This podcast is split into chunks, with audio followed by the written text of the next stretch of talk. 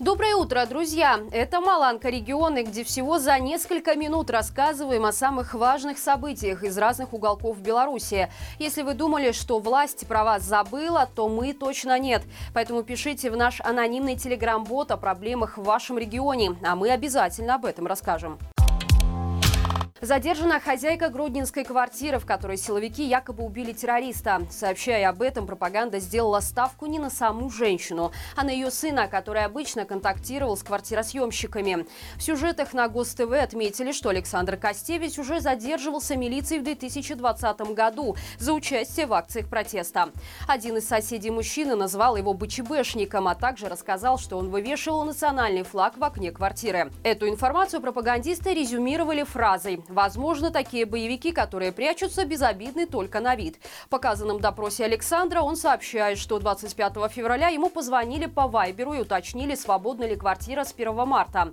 Квартирант рассказал, что приехал из Питера на поезде повидаться с другом. Арендовать жилье планировал две недели. В один из дней Александр даже приходил к квартиросъемщику помочь разобраться с квартирой, а тот пригласил его в гости, чтобы вместе выпить. Мать Александра Елена Костевич призналась, что не знала, кому ее сын сдал квартиру квартиру. Но, тем не менее, по словам ведущего новостей, в этом деле больше всего вопросов к арендодателю. Учитывая, что по заявлению Байпол вся эта история с террористом из Гродно банальная постановка, то подобные сюжеты, как и арест Александра Костевича, похожи скорее на попытку скрыть улики и свидетелей.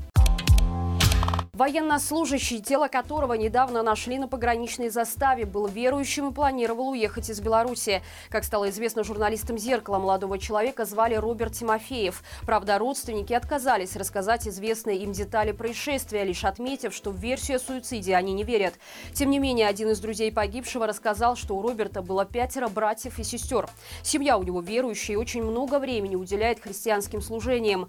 Учитывая, что этнически семья Тимофея немцы, они планировали эмигрировать в Германию к родственникам, но не успели подготовить все документы и выехать из страны до того, как Роберта призвали. Поэтому было принято решение остаться и дождаться сына из армии. Какое-то время назад парень навещал родителей, это, скорее всего, была их последняя встреча. Напомним, тело военнослужащего срочника обнаружили днем 20 марта в отделении пограничного контроля Высоколитовск, которое находится в деревне Оберовщина Каменецкого района.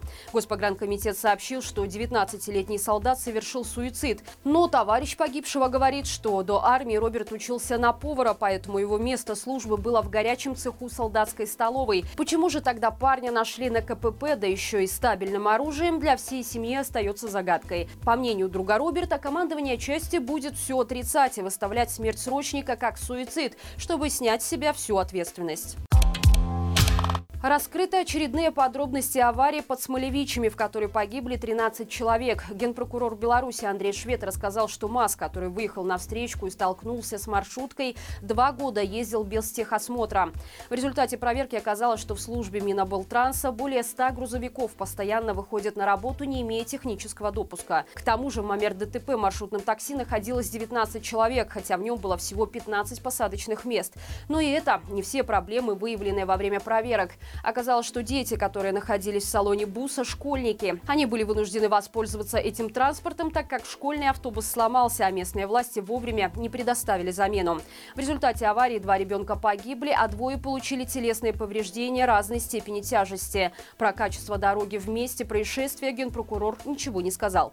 Хотя очевидцы утверждали, что именно асфальтное покрытие, которое здесь полностью разбито, могло стать причиной ужасного ДТП.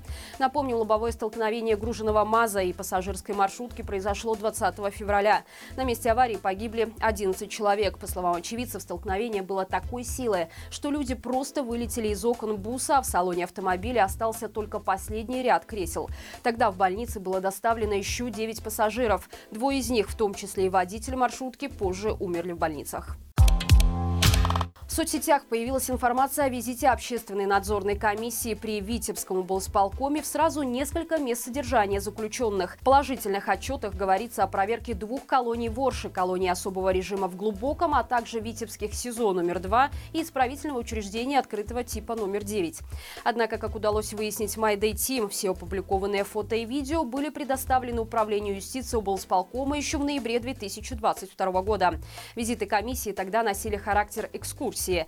Естественно, никаких нарушений общественные наблюдатели не нашли, а руководитель надзорной группы Владимир Каташук был награжден за это почетной грамотой Управления юстиции. Правозащитники подозревают, что цель информационного вброса в отбеливание Витебского департамента исполнения наказаний. Напомним, в начале марта в СМИ просочилась информация о том, что начальник Новополоцкой ИК номер один Андрей Пальчик лично избивал осужденных и, по свидетельству бывших заключенных, имеет садистские наклонности.